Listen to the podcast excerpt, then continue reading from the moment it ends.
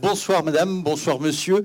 Bienvenue au Publicis Cinéma. Très heureux que vous soyez aussi nombreux, les amis de la CST, du Drugstore et, les spectateurs du film. C'est notre troisième rendez-vous avec euh, la CST. On m'a même dit quatrième, enfin on a eu donc les couleurs de l'incendie et puis d'Artagnan. Et euh, je voulais euh, vous demander d'accueillir le président de la CST, Angelo Cosimano. Monsieur le Président, bienvenue.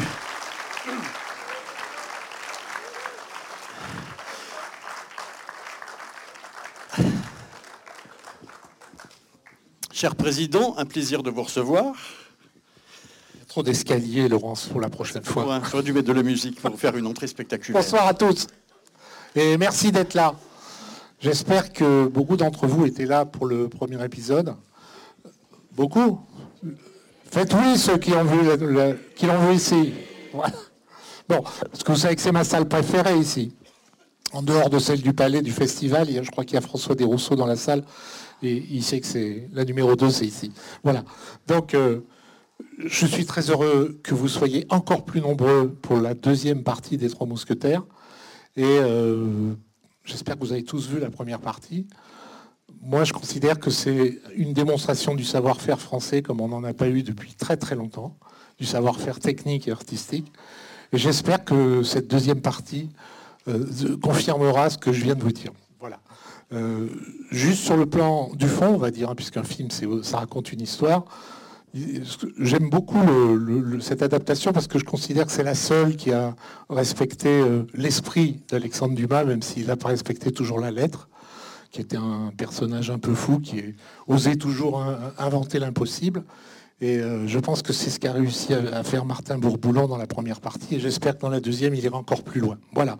Je vous souhaite une bonne soirée à tous. Alors, euh, à la fin de la projection, euh, Jean-Baptiste Heyman, Baptiste Heyman, Baptiste, Baptiste, donc viendra. Euh, c'est Jean-Baptiste Jean et Baptiste Heyman. C'est ça, Donc vous rejoindra ici avec Martin Bourboulon, le réalisateur, et le producteur Dimitri Rassan, qui seront présents, qui pourront échanger une petite demi-heure avec vous pour un petit question-réponse. Je vous souhaite un bon film. Merci à tous. Merci à vous. Merci. Au revoir. Merci.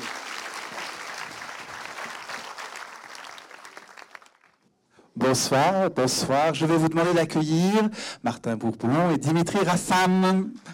Martin Bourboulon, le réalisateur, et Dimitri Rassam, le producteur.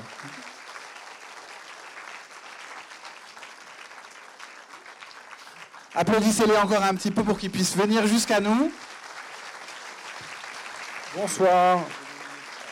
Approchez, approchez. Bonsoir, bonsoir. Approchez un peu. On a un petit carré de lumière là. Approchez-vous. Eh bien, j'espère que ça vous a plu. Moi, j'ai beaucoup aimé. Ah, j'étais juste là. Merci beaucoup, merci beaucoup d'être là euh, pour ce petit échange euh, post-séance.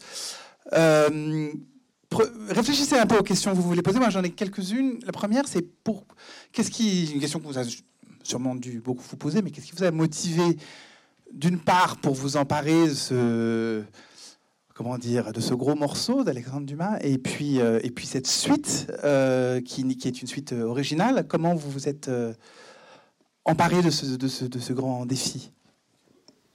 Alors, avec. Ça marche là? Oui, moi j'entends. Avec Martin, on s'est parlé pour la première fois des mousquetaires il y a un peu plus de trois ans. Et euh, ça faisait déjà presque dix ans qu'on travaillait ensemble. Euh, donc j'avais passé un certain temps à fantasmer ce qu'on pouvait faire euh, comme fresque de ce type, en ayant en tête Martin dès le départ. Et quand je lui ai proposé de penser au mousquetaire, la première chose qu'il m'a dit, c'est déjà si on doit le faire. il était encore en tournage de FL. c'est de le faire en décor réel, ce qui est quand même guidé une, impulsion de vraisemblance et le, et beaucoup guidé la façon de faire le film, savoir il faut qu'on y croit. Euh, vous posez la question du premier film par rapport au deuxième film, on a tourné les deux films en même temps. Donc euh, euh, quelque part, il y a une continuité d'œuvre. C'est vraiment un film en deux volets qui correspond à la nature de l'œuvre de Dumas, qui est un roman en deux volets. donc voilà, aujourd'hui, on est à la veille de la sortie. On n'est pas fébrile du tout d'ailleurs. mais quelque part, c'est la conclusion d'une très très grande aventure de production et, de, et j'imagine pour Martin encore plus grande de réalisation parce que ça fait trois ans maintenant qu'il vit avec les mousquetaires. voilà, le début 2020 jusqu'à maintenant. Vas-y, et Martin, qu'est-ce qui vous a séduit dans le projet? Comment Comment vous êtes arrivé dans, le, vous de votre côté dans ce projet-là? Euh, bah, Bonsoir à tous, merci beaucoup d'être là déjà. C'est, euh, comme dit Dimitri, c'est la veille de la sortie, donc euh, pour ceux qui connaissent, c'est un moment un peu particulier. Donc vivons-le ensemble ce moment parce qu'il est, précieux. On est un peu, voilà, c'est particulier de sortir ce film. Il y a plusieurs choses moi qui m'ont guidé, c'est que hum, je trouve qu'on est dans un moment où on le sait tous, la, consommation des images euh, est en mutation permanente. On a des, offres à domicile qui sont très, très fortes, très puissantes, euh, très intéressantes aussi, mais qui, qui se voient euh, par définition à domicile. Alors même si on a pour certains des, belles installations, on sait tous que le plaisir, a priori, de, découvrir un film en salle, avec des émotions sonores, avec du, visuel, avec du travail sur l'image et évidemment tout un tas de choses importantes qui fait la nature d'un film, c'est très précieux. Et comme Dimitri le rappelait, moi je travaillais à ce moment-là sur Eiffel, qui était déjà dans un processus d'ambition pour la salle de cinéma. Et Dimitri est arrivé avec cette idée folle, euh, comme je, le connais, mais en même temps euh, réaliste. Et j'ai aimé euh, le pari que ça proposait. À ce moment-là, il faut savoir que c'était près, juste avant le Covid. Et c'est vrai que c'est une, audace de, production magnifique de vouloir proposer de se réemparer de ces films. Donc j'ai aimé cette énergie-là, ce pari artistique et industriel, en se disant que finalement, bah, en France, on avait les techniciens, on avait les talents, on avait les, acteurs, on avait les, histoires, pour pouvoir aussi se dire que on, a le droit d'exister sur un territoire de films qui, qui est souvent pris par les anglo-saxons et que notre cinéma français il est très riche et qu'on peut proposer ça au même titre que le règne animal ou, Anatomie d'une chute. Donc voilà, ce qui m'a plu, c'est l'envergure du projet et, une certaine forme de folie. Et après, euh, c'est une aventure très collective, évidemment, avec tous les gens dans l'équipe qui ont travaillé. Mais avec Dimitri, on se connaît depuis 15 ans. Moi, j'ai commencé mes, mes, deux premiers films avec Dimitri, Papa ou Maman. Les auteurs aussi, Mathieu Laporte, Alexandre de la Patelière. Le groupe Pâté qui m'aura accompagné sur mes cinq films. Donc, euh, il y avait cette euh, idée que si ça se faisait, ça pouvait se faire qu'entre nous. Enfin, en tout cas, je, n'aurais pu le faire qu'avec eux à ce moment-là de ma vie en tout cas. Donc voilà, c'est tout ça. Et puis après, on se prend au jeu. Euh. Et puis moi, juste pour terminer, j'aime mon métier parce que je, trouve qu'il a le, charme de pouvoir se s'exprimer dans des genres différents. J'ai aimé passer de la comédie à Eiffel et me lancer là-dedans, qui était un genre totalement nouveau. Et voilà, continuer à explorer des, genres différents de cinéma. Euh, merci. Je, voudrais juste revenir un peu sur l'écriture du scénario. Euh, donc, vous, vous connaissiez déjà les, scénaristes, les auteurs, vous aviez travaillé avec eux. Euh, comment vous avez, est-ce que vous avez et où, comment vous avez déterminé ce ton un peu particulier dans le film, un mélange de grande aventure, de lyrisme, d'humour? Enfin, il y, a quand même un, cheminement assez délicat. Et est-ce que vous en aviez conscience dès le début? Comment, comment vous avez travaillé cette partie-là? Oui, effectivement, je connais très bien avec Mathieu Delaporte, Alexandre la Patelière. Euh, moi, je leur suis souvent très utile dans le, dans le rebond. Et c'est leur formule. C'est-à-dire qu'ils font tellement un tous les deux que, a priori, sur le défrichage, sur le, premier jet du texte, sur les, mains dans le moteur, ils n'ont pas forcément besoin d'être plus que tous les deux. Et ils savent très très bien faire ça. En revanche, ils avaient euh, déjà en tête qu'ils écrivaient a priori pour le film que j'avais envie de faire. Ils me connaissent. Moi, je les nourrissais de visuels ou de sensations. Donc, euh, en plus, j'étais en train de finir un film, donc ça m'arrangeait aussi de ne pas être euh, là tous les jours.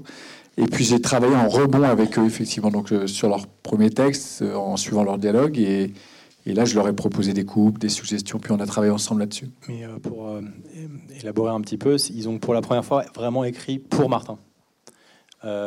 puisque c'était ça la proposition de départ. C'est-à-dire que quand on a lancé le projet, il y avait Martin, il y avait Dumas évidemment, mais euh, Mathieu Alexandre, on, s'est tous embarqués à peu près au même moment. Euh, enfin, moi, j'ai constitué cette équipe-là euh, avec déjà une cohérence de projet, mettre l'aventure au centre, mais Mathieu Alexandre, de par les expériences passées, ont vraiment écrit en ayant la réalisation de Martin en tête. Et ce travail-là, il a été aussi très itératif et très continu, puisque la particularité de ces films, c'est que pour les préparer, c'est presque un an de préparation. Donc Martin était euh, non seulement en train de faire les retours avec Mathieu Alexandre sur le premier film, puis le deuxième film, parce que le scénario du deuxième est arrivé un petit peu après. et on avait le retour des équipes. Et ce qui s'est passé aussi, qui était quelque chose de ce socle de confiance, quand il disait on pouvait le faire que ensemble, il avait passé un cap dans le rapport à un certain type de film. Euh, le, euh, il, il avait un régisseur, par exemple, qu'il aime beaucoup, qui s'appelle Robin Welch, euh, que je salue parce que c'est quelqu'un qui a été. Lui et Guinal Ryu ont été très très précieux dans la gestion de la production de ces films, avec lequel on continue d'ailleurs un gros bout de chemin parce qu'on vient de finir Monte Cristo et ils seront à nouveau à la direction de prod sur le prochain film de Martin. Et il y a eu quelque chose de très euh, vertueux, qui était tout le monde comprenait le film qu'on souhaitait faire. Euh, tous les chefs de poste. C'est-à-dire que quelque part, euh, d'abord parce qu'ils avaient soit une relation préexistante avec Martin, soit ceux qui sont arrivés sur le film, il y a eu ce temps de décantation et on a passé, avant de tourner, presque un an ensemble à, le, les décanter, ces deux films-là. donc le, tournage effectif, c'est 150 jours de tournage, mais la prépa, oui, c'est à peu près un an. Donc, et l'écriture ne s'est jamais vraiment arrêtée, y compris euh, quand il y a eu à un moment donné des, réflexions euh, entre Martin, les auteurs, euh, à des moments. c'est ça la particularité de tourner de façon aussi longtemps, enfin aussi longue, je veux dire. il y avait cette possibilité de ciseler tout en continu. donc ça, c'était très agréable. Moi, ça m'a rappelé aussi quelque chose que j'ai vécu en animation, que j'avais envie d'avoir, qui était de se dire que le processus, somme toute, de la fabrication du film, euh, il se fiche pas au moment du financement, il commence au moment du financement. Et on a financé pour l'anecdote ces films, il n'y avait pas de scénario. Euh, on les a racontés. Alors ça c'est un peu. Euh, est-ce qu'on peut en parler un peu plus? Parce que déjà en France financer un film c'est pas facile, mais là vous du coup vous en avez financé deux d'un coup. Sans, ça, répondait. Non, mais en fait, il y avait une promesse claire, mais ça répondait. je pense que on a eu peut-être euh, l'audace, à l'image des mousquetaires, de se dire euh, non seulement on va faire deux films, mais quelque part, il faudra nous faire confiance sur le fait qu'on va les livrer à l'arrivée à l'aune de ce qu'on vous promet. Mais parce qu'aussi, on avait déjà travaillé avec Pathé, on avait déjà travaillé avec M6, euh, et que ça s'inscrivait dans une relation de confiance continue. Et, ce socle-là, il y avait quelque chose de très expansif. je ne sais pas si la, vraie grosse décision, il faut rendre à César ce qui appartient à César, c'est de faire les deux films d'un coup. Ça, c'est le groupe Pathé qui l'a accompagné. On savait qu'il fallait faire deux films pour bien adapter euh, euh, le roman. Donc ça, c'était une décision créative euh, dès le départ. En revanche, assumer de lancer la production des deux, c'était une décision très forte. Il y a eu un effet d'entraînement en fait, et je pense que ça a galvanisé tant Martin, le fait d'avoir c'est difficile à quantifier les synergies, mais je pense qu'on n'est pas loin de 15 à 20% en fait, le fait d'avoir fait les, deux films d'un seul tenant. Mais ça a aussi décomplexé, ou en tout cas libéré le fait de s'abandonner à, une forme euh, d'ambition, euh, tout en ayant une vraie responsabilité, parce que les premiers scénarios qui sont arrivés faisaient chacun à peu près 148-149 pages, euh, et heureusement on les a jamais devisés, parce que je pense qu'on serait tétanisé. on savait qu'ils étaient trop longs, indépendamment de questions budgétaires. en fait, on s'est, renvoyé la balle, tous, euh, Martin avec les scénaristes, euh, moi avec Martin, enfin, successivement. les premiers plans de travail, c'était, je crois, 44 semaines de tournage. Donc heureusement qu'on les a jamais devisés, ces 44 semaines, parce qu'on on aurait pu s'arrêter. Mais euh, voilà, ça a été un travail continu, ouais. Non, mais vous demandez sur le financement, c'est, je pense que avant même le Covid, il y avait le, sentiment de se dire, d'une façon ou d'une autre, c'est pas la seule réponse. Je pense pas du tout que les fresques historiques soient, ou le film qu'on a pu faire, comme on a pu faire, est la seule réponse. En revanche, se poser et s'interroger effectivement la question de qu'est-ce qui mérite la salle, amener une forme de radicalité. Et pour ce qui est du cinéma populaire, et le fait de reconnecter avec... C'est vrai que j'ai beaucoup pensé au film avec lequel j'ai grandi.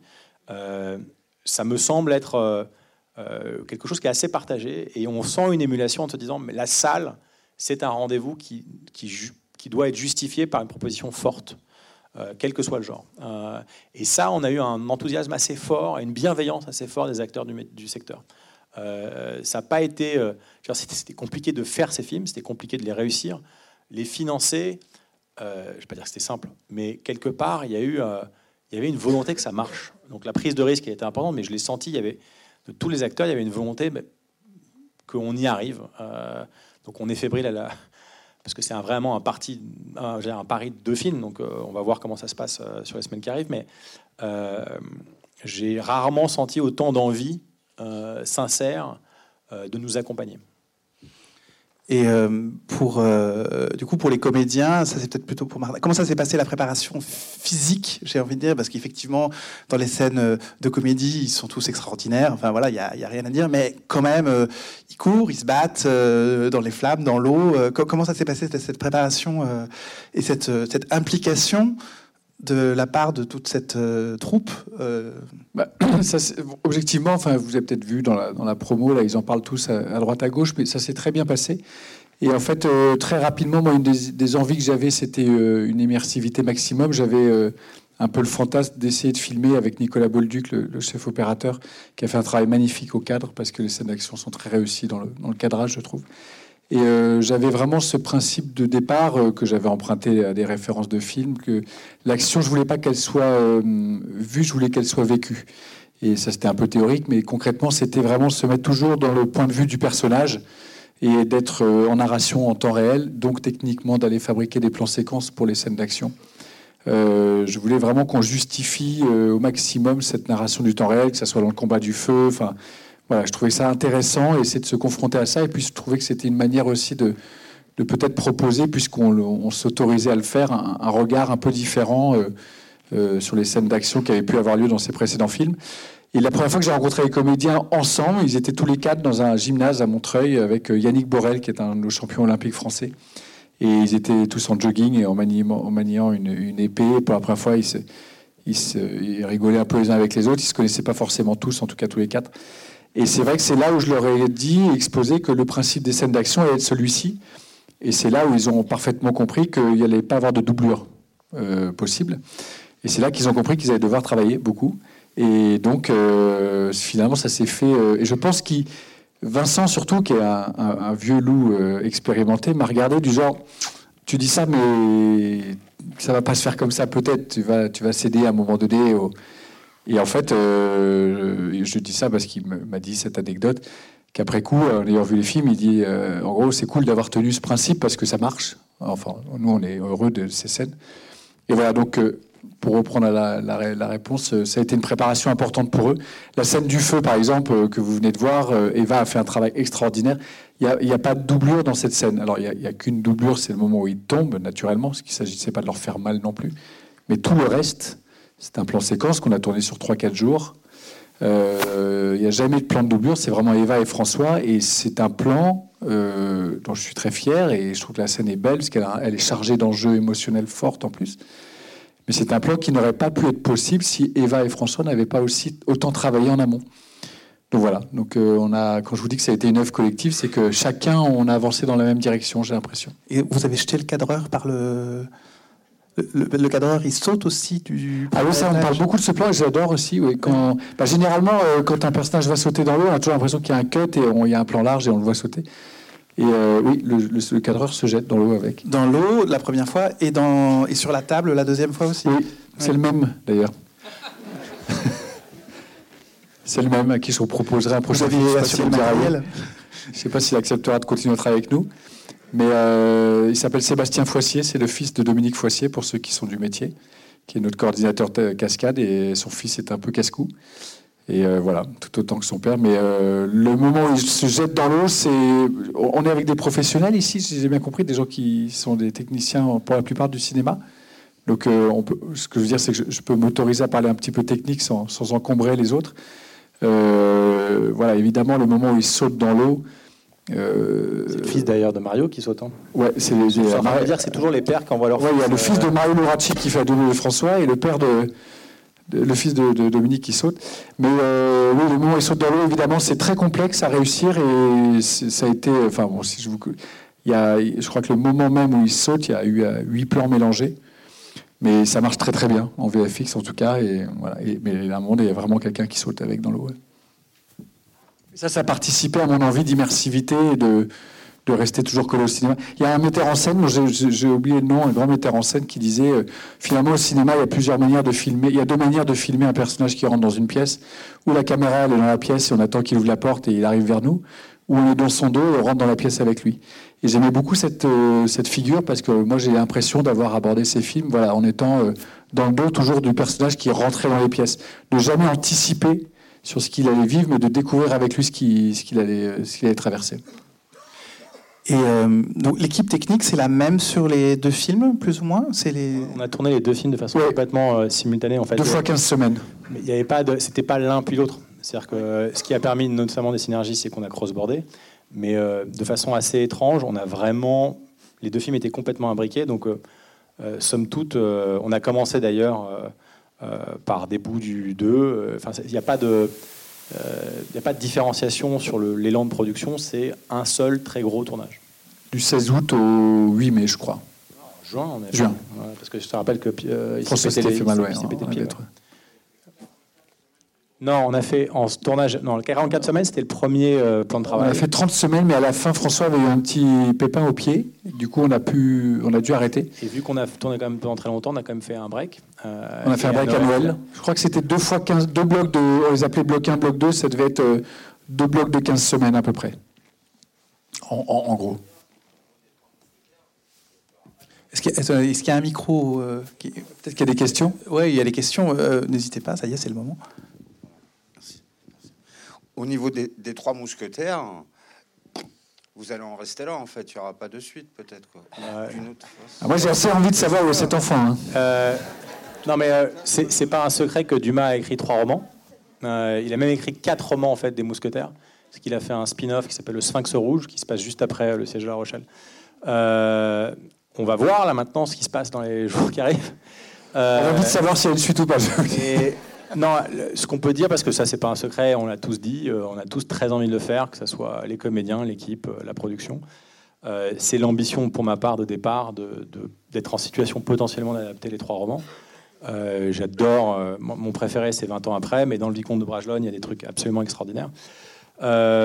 mais c'était déjà un bon pari de faire deux films d'un coup, donc on va déjà voir ce qui se passe on, adorait, il y a quelque chose d'assez génial à, avoir grandi avec cette équipe. Et donc, pour Martin et pour moi, c'est un compagnonnage professionnel maintenant depuis euh, plus de dix ans.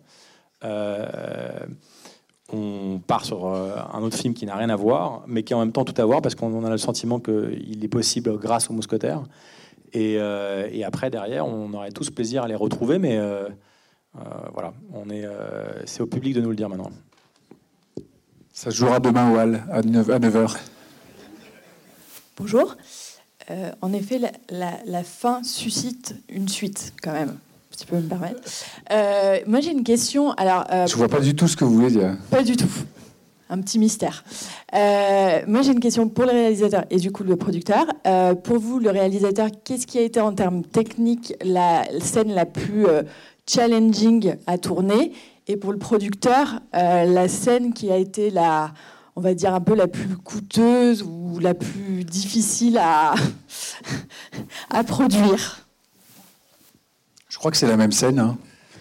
Ça doit être quand même, euh, enfin, en tout cas pour ma part, euh, euh, oui, je pense que c'est très particulier parce que hum, de dire qu'il n'y a pas eu de scène difficile à tourner, ça serait évidemment mentir, mais Martin a quand même décidé qu'on tournait tout en décor réel, mais aussi beaucoup en extérieur. La Rochelle, euh, oui, la, Rochelle, c'était La Rochelle, c'était compliqué. En fait, ce qui était compliqué dans la scène de La Rochelle, donc c'est que j'avais moi cette envie de, euh, je disais à Thierry Delette, le chef costumier, euh, imagine-toi que c'est un commando du GIGN qui s'infiltre en terrain hostile. Et là, pour le coup, que cette caméra serait toujours derrière lui. Et puis, j'avais finalement des, des, sensations sonores, moi, qui me venaient. Des ruptures de rythme sonore. C'est-à-dire que j'avais envie de créer du silence euh, ou du non, du non bruit. Donc c'est pour ça que l'écran de la salle de cinéma. Et j'avais cette envie euh, très longue comme ça de cette, infiltration sur les remparts. Euh. Et en fait, c'était c'est moins techniquement que dans la, narration que c'était compliqué à tourner. C'est-à-dire qu'il fallait à la fois comprendre l'objet de la mission, ce qui n'était pas forcément évident, de se dire mais pourquoi ils partent que à finalement si peu dans un terrain qui appartient aux protestants, un des rares. Et en même temps, il fallait gérer ces bateaux qui n'existent pas sur le tournage, qui arrivaient, mais on se demandait vraiment, est-ce que ça va marcher, sachant qu'il y avait un autre gars qui était sur la tour, qui devait tirer sur les bateaux. Enfin, voilà, moi j'avais pas mal de doutes. Sur le papier, on se dit, waouh, il faut quand même faire comprendre pas mal de choses et en plus réussir le, spectacle.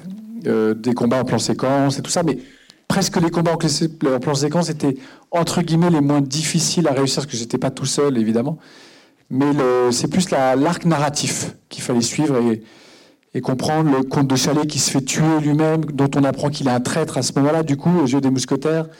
Euh, quand il meurt, il y a D'Artagnan qui a un réflexe en se disant Mais attends, mais moi, si tu meurs, c'est une catastrophe parce que tu es le seul à savoir de Constance. Du coup, euh, ça me va pas.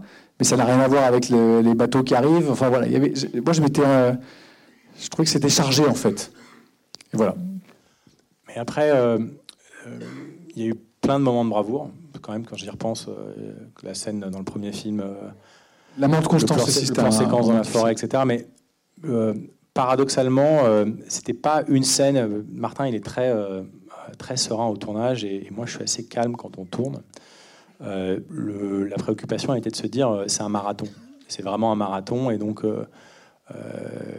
paradoxalement, le seul vrai pet qu'on a eu, c'est François qui se l'est fait hors tournage en se cassant le pied en descendant de sa mezzanine.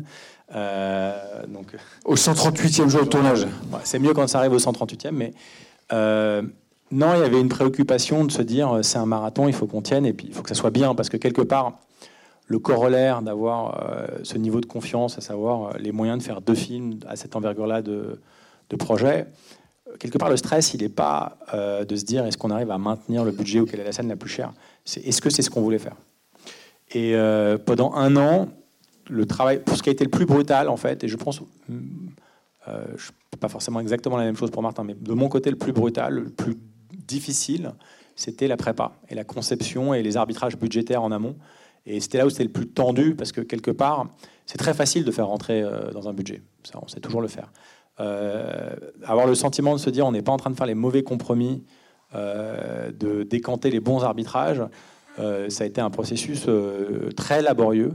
et en plus, voilà, c'est normal qu'il y ait de la confrontation de points de vue. voilà, le, moi, le souvenir, le moment où j'ai le plus ri, euh, c'est quand je suis arrivé euh, à la.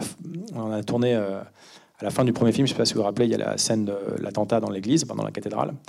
et je me rappelle très clairement à m'être engueulé avec le chef-op, Bolduc, qui voulait borgneler toute la cathédrale en disant Mais t'es malade, on va pas pouvoir borgneler, t'es pas Christo, on va pas couvrir toute une cathédrale. Et je me rappelle, cut, arrivé, et toute la cathédrale était borgnelée. et de me dire Bon, quelque part.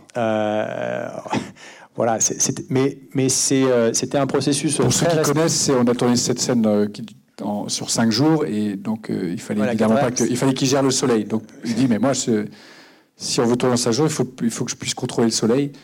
Mais la cathédrale de Meaux, vous regarderez sur internet, elle est gigantesque et donc voilà, il a dit il faut la, faut la borduler. en tout cas, on a fini par le faire. Mais ça n'a pas de sens. Hein. Quand on arrive le matin, on se dit c'est quand même un gros délire. Hein. C'était, c'était fou. Et, euh, mais en même temps, voilà, le, job de chacun des chefs de poste, c'est pas de me dire exactement ce que j'ai envie d'entendre. Euh, et donc ce processus-là de décantation, euh, moi je me rappelle aussi avoir eu, m'être pris un peu la tête avec de la porte de la patelière, et pourtant c'est même devenu des très proches amis, mais à un moment donné, on fait un arbitrage de scénario, et eux me dire, il n'y a plus d'action dans ces films. Je leur dis, mais vous êtes malade. C'est, et chacun défendait un peu son bout de gras, mais c'était une bonne chose. Donc c'était pour moi, ça, cette partie-là était beaucoup plus euh, dure parce qu'il y avait des traductions budgétaires quand même pas tout à fait anecdotiques. Euh, mais surtout en étant obsédé de se dire, on peut pas, on, doit être à la hauteur de la promesse de ce qu'on a vendu.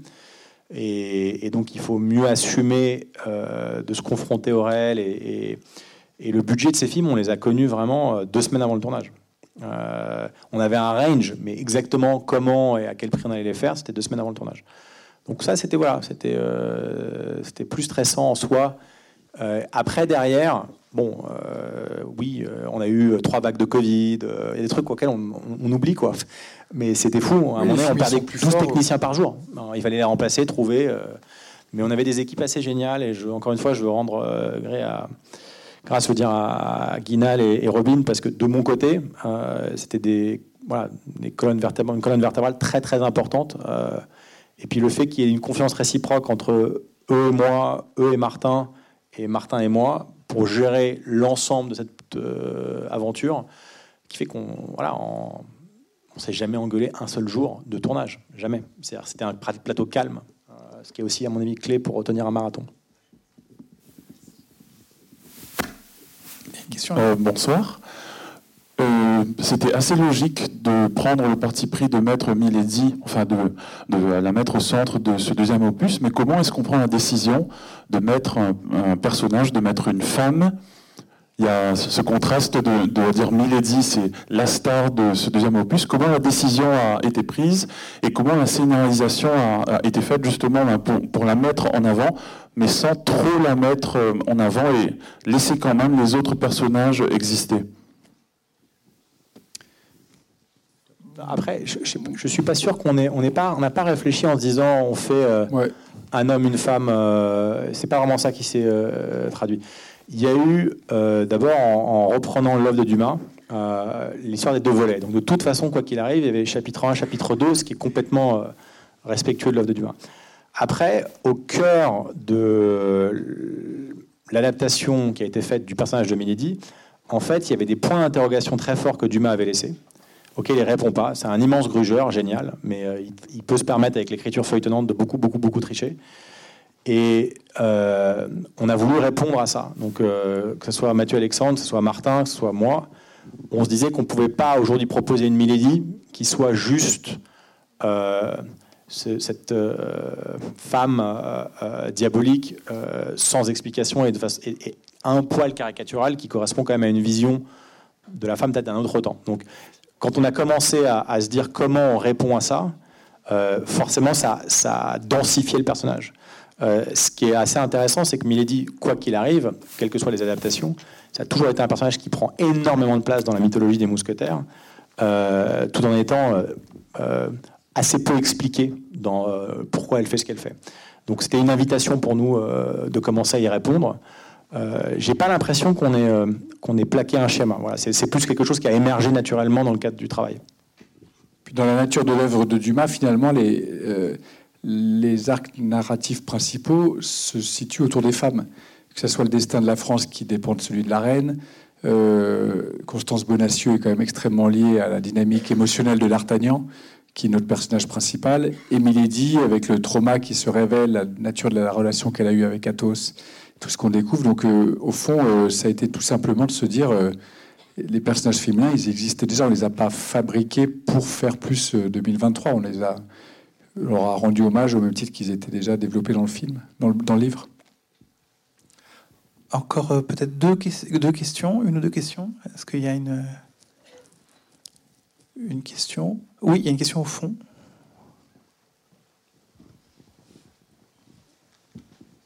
Bonsoir.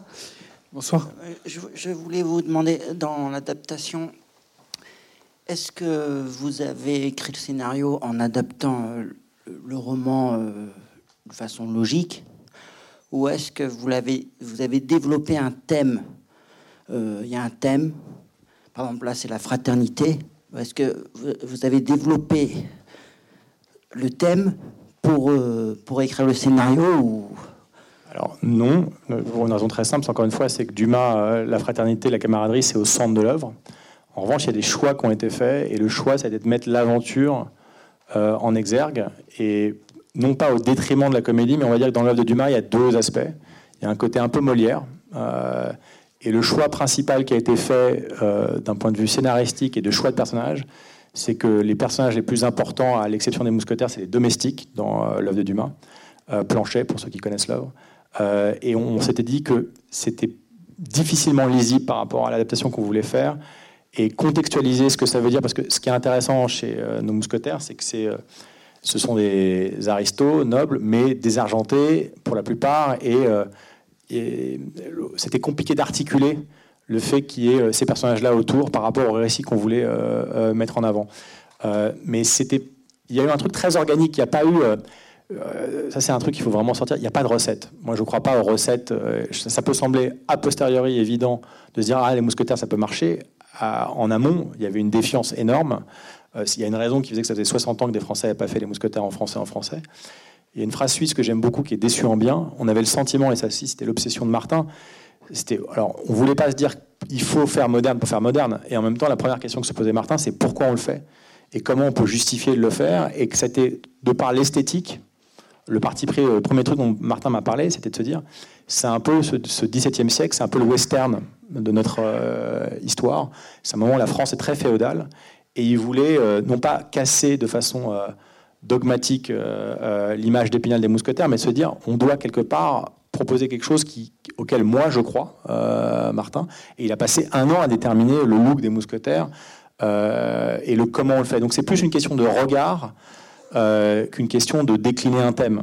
Euh, si on a décliné un thème, c'est de y croire. Sur le scénario, ce qui est intéressant, je trouve, dans la proposition de Mathieu Alexandre, c'est qu'ils ont réussi euh, astucieusement à greffer des événements historiques qui n'étaient pas forcément dans le livre et qui complètent l'intrigue des films. La tentative d'attentat du roi Louis XIII est un épisode, un événement qui n'est pas dans le livre et qui tout d'un coup est venu se greffer euh, à cette histoire. Et moi, ça m'intéressait aussi par rapport aux discussions qu'on avait pu avoir en amont et, le luxe d'avoir deux scénaristes qui écrivent a priori pour le film qu'on a envie de faire c'est que je leur avais dit, moi, je, ça m'intéresserait pas forcément de me dire que euh, il y a que les ferrets de la reine en, en ligne un peu directive, quoi. Que euh, il, il, faudrait qu'il y ait autre chose parce que euh, justement, si on veut proposer un nouveau regard, voilà. Et, je trouve qu'ils ont très bien réussi ça. Et, dans le 2, alors pour ceux qui connaissent le, livre ou pas, d'ailleurs, il, y a un mélange comme ça de liberté qui a été prise et je trouve ça assez astucieux. Voilà. En tout cas, on a, assumé ça en rendant hommage à Luma lui-même, parce qu'il avait écrit ses livres au XIXe siècle, des histoires qui appartenaient au XVIIe, et lui-même avait euh, reproposé des choses qui n'existaient pas complètement. Dernière question, dernière question devant, allez. Attention, c'est beaucoup de responsabilité la dernière question. C'est pas grave. Et en plus, c'est euh, c'est pas une question de réalisation, désolé, c'est une question de production. Euh, en fait, moi j'aurais aimé savoir, c'est est-ce que quand vous avez commencé à réfléchir en fait à, faire ce travail préparatoire, est-ce que vous avez pensé à l'international? Quel a été l'accueil du premier à l'international? Est-ce que vous avez déjà des retours euh, euh, sur euh, parce que en fait, comme il y a une partie de l'histoire française, on le voit, qui est captée par d'autres grands réalisateurs. Bon, Alors, pour, pour, répondre à votre question, très concrètement, oui. Euh, parce que avant d'aborder Martin, je me voulais m'assurer que le projet était viable. Et je donc échanger avec mes partenaires réguliers en Italie, en Espagne et en Allemagne sur leur appétence, euh, parce qu'il y avait deux paris. Il y avait un, évidemment, faire deux films d'un coup, ce qui n'était pas anecdotique, mais les faire en français. Et, euh, il n'était pas viable de pouvoir monter les films à cette hauteur-là, même si à l'époque je pensais que ça coûterait un peu moins cher, mais sans avoir un intérêt fort du marché international et à commencer par un socle européen. Donc en 2019, j'ai fait une liste de projets qui pouvaient, euh, à mon avis, euh, être susceptibles d'être de cette envergure-là. Mais quand je vais voir Martin, et Martin le sait que je fonctionne comme ça, donc quand je vais voir Martin et je lui dis je voudrais qu'on fasse les mousquetaires, lui sait déjà que quelque part c'est pas une conversation de coin de table. Euh, et ce qui fait que on a eu cette, moi je me rappelle très clairement de ce déjeuner. C'était un déjeuner où d'un côté il n'était pas en train de me dire oui, mais il était en train de me faire sa liste un peu de si on doit le faire, on le fait comme ça, comme ça, comme ça. Et c'était très concret. Et il y avait un truc très expansif euh, de ah bah tiens, euh, ça me donne encore plus envie, même si c'est quelque part non pas plus dangereux, mais euh, ça, prenait encore plus d'envergure. Donc il y a un cheminement sur le fait de, penser le projet en tant que producteur sur sa viabilité, euh, et en même temps, à partir du moment où je vais voir Martin pour lui proposer, ça devient le film de Martin. Euh, et donc, je dois aller revoir ceux que j'ai sondés en amont. Donc, il n'y a jamais de certitude. Je ne savais pas que les Allemands, les Espagnols, les Italiens allaient me dire oui. J'avais l'intuition, pas l'intuition. J'avais échangé avec eux, j'avais préparé le terrain sur le fait que je pensais que c'était plus probable que j'aurais un oui qu'un non. Mais il faut assumer du risque. c'est le dernier. Peut-être. Euh, je pense que on vit un moment où le fait de se dire ce qui justifie la salle, c'est aussi le fait de reprendre des risques, que ce soit en production, que ce soit en mise en scène, une forme de radicalité aussi, que ce soit dans les sujets, que ce soit dans la... Je pense que l'acte d'aller voir un film en salle, il est, connecté, il se reconnecte avec une prise de risque. Et que quelque part derrière le public a une forme de défiance avec tout ce qui correspond à quelque chose de, de trop balisé. Euh, donc ça, c'était mon intuition. Mais euh, euh, j'aurais pu me prendre les pieds dans le tapis, c'est-à-dire qu'on aurait pu travailler pendant quelques mois et euh, les Espagnols, les Italiens, et, etc., s'ils avaient considéré que ce qu'on était en train de proposer n'était pas à l'aune de la promesse que je leur avais peut-être fait, euh, non pas miroiter, mais je voulais insuffler, il n'y a pas de garantie. Et, je reviens sur, sur les mousquetaires sur l'international, tu peux faire un petit update de. Oui, mais a posteriori, on est très content. On l'a d'abord très très très bien vendu. Désolé, mais je, je faisais une petite digression. Mais, mais quelque part, quand nous on lance le film, euh, on a déjà tout vendu quasiment. Euh, donc la, la question de après du devenir du film. 80 pays, c'est ce que tu Il y a plus de 80 pays. Le film marche très bien euh, aujourd'hui dans ses exploitations euh, pay TV. En salle, c'est contrasté. Il y a les territoires de langue française qui ont beaucoup mieux marché euh, que les territoires non francophones.